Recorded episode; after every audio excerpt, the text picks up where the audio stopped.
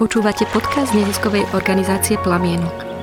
Plníme prianie nevyliečiteľne chorých detí byť a žiť doma až do konca.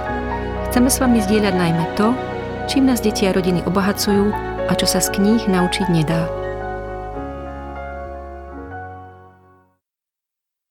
Plamienok ľudia poznajú, um, alebo teda nie všetci, ale mnohí, ale väčšinou presne nevedia, mm, že o čom ten plamienok je.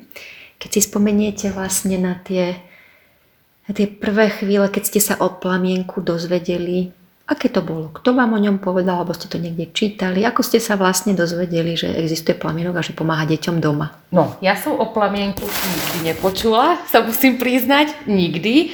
Nikdy, iba som niečo také tušila, že je to nejaký hospic, ale ja som si to predstavovala také, že starí ľudia sú tam, hej, že to je také, ak sú tie domovy dôchodcov, da čo také.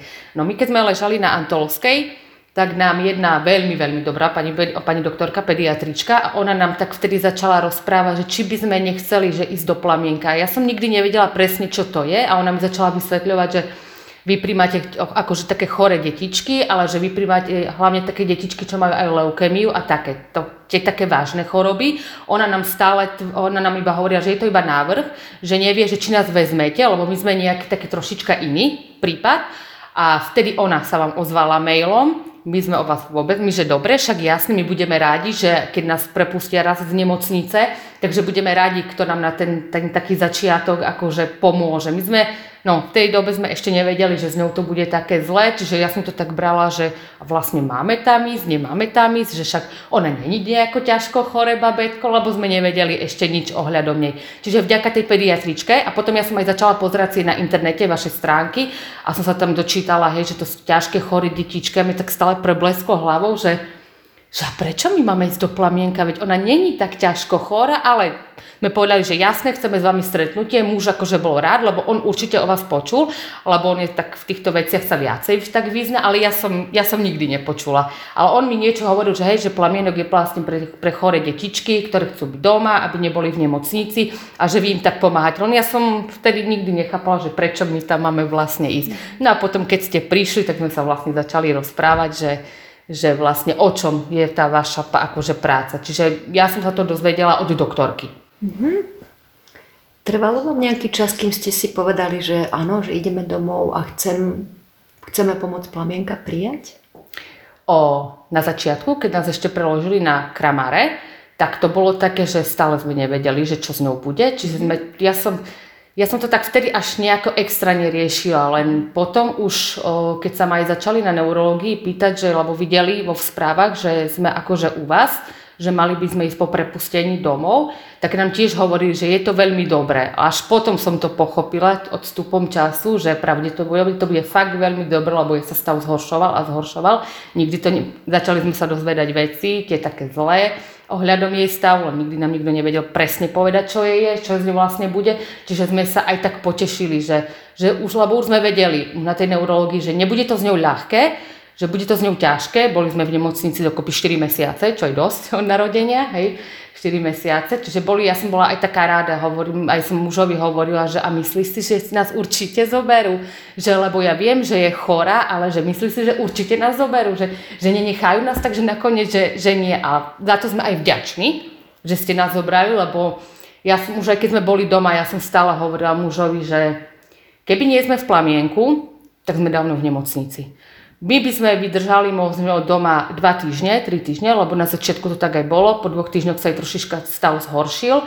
Volali sme na neurológiu a vtedy nám povedali, že keď ešte stav bude horší, musíte volať a musíte ísť na hospitalizáciu. Čiže to sme strašne vďační, lebo len vďaka vám sme dokázali byť s ňou aspoň tie dva mesiace doma.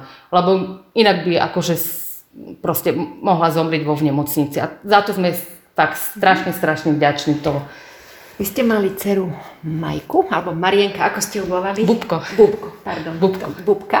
Bubka. Dobre. Bubko, Šiška, Dubáčik, to ona bola všetko. Nebola nikdy Marienka volaná, ale ona bola iba Bubko, Šiška alebo Dubáčik. Lebo ona vyzerala ako taký hríbik, maličký otočený.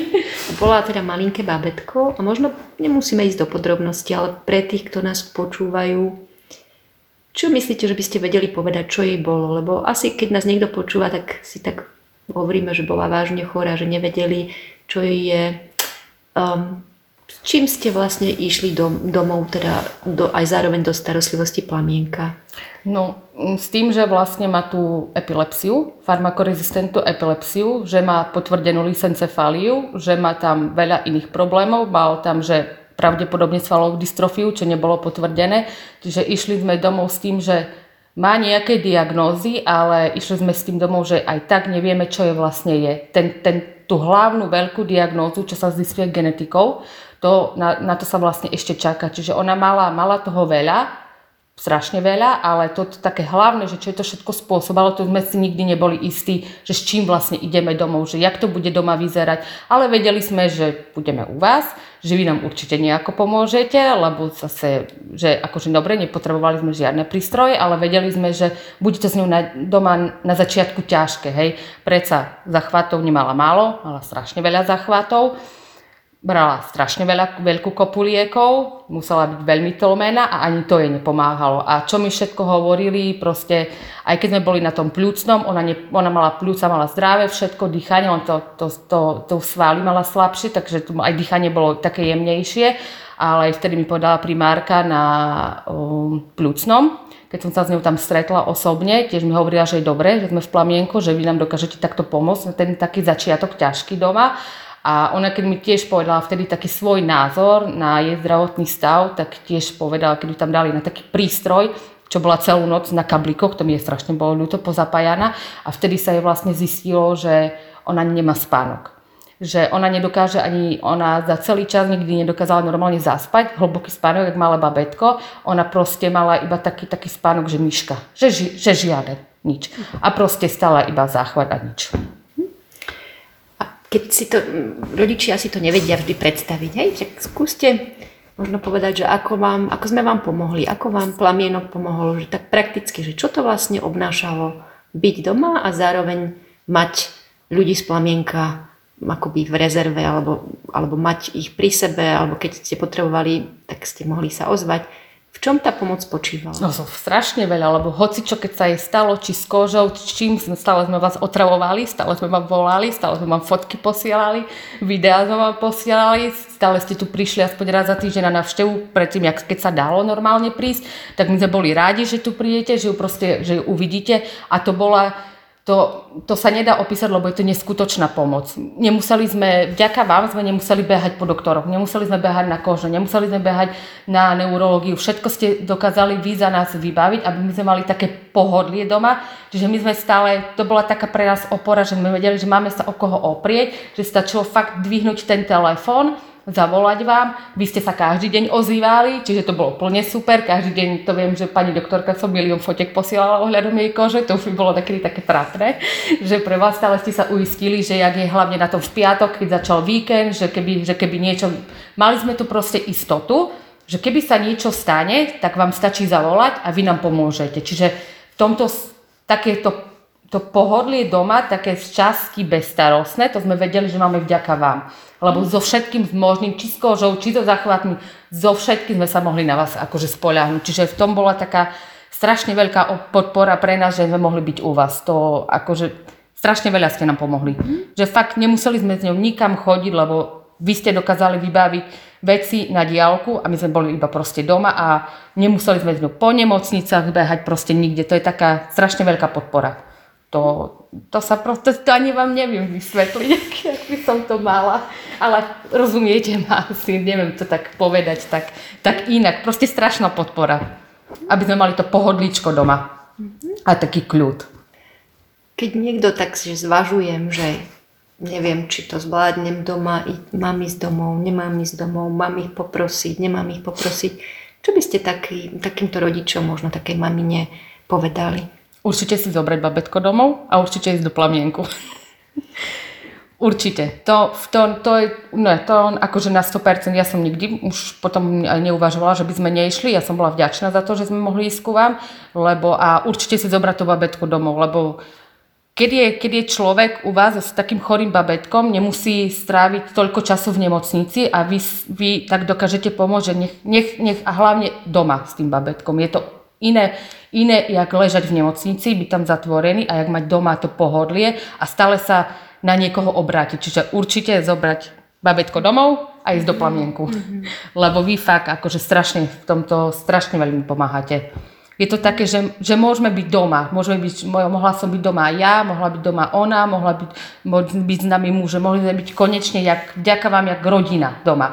Nie iba v nemocnici, keď on chudák musel prísť na nejaké 2-3 hodiny na návštevu, inak som tam bola sama, ale mohli by sme byť, mohli sme byť všetci traja doma, mohli sme ísť ku jeho rodičom, mohla som ísť ku svojej sestre, sestra s krsniatkom, tu proste taká tá rodina a taká domácka pohoda. A je to určite lepšie, kde v nemocnici. To to my sme za tie dva mesiace, to sme strašne vďační, lebo ja viem, že keby sme neboli u vás, by sme boli už dávno v nemocnici, čoho, to ja som, ja som stále plakala, ja som keď, keď mala to horšie také obdobie, tak som plakala hovorím, som stále hovorila mužovi, že ja nechcem ísť do nemocnice, že ja už nechcem ísť s ňou do nemocnice. On, že, a on mi stále hovoril, neboj sa, však ale sme v plamienku, plamienok nám pomôže. Ja hovorím, že ale čo, keď im povedia, že nech ideme do nemocnice, lebo ja som ešte vtedy nevedela, že to tak úplne funguje, že, že fakt nebudeme musieť ísť s ňou niekam, že stačí iba doma navýšiť tie, tie lieky a tak, že vy to všetko odkonzultujete. A ja som sa stále toho bála a ja, že a určite nepôjde. On, že nie, na to sme v plamienku, oni nám pomôžu, aby sme mohli byť doma.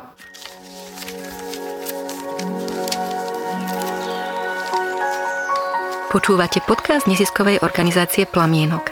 Plníme priania nevyliečiteľne chorých detí, byť a žiť doma až do konca. Chceme s vami zdieľať najmä to, čím nás deti a rodiny obohacujú a čo sa z kníh naučiť nedá. Ak sa vám podcast páči, zdieľajte ho na vašich sociálnych sieťach. Ďakujeme.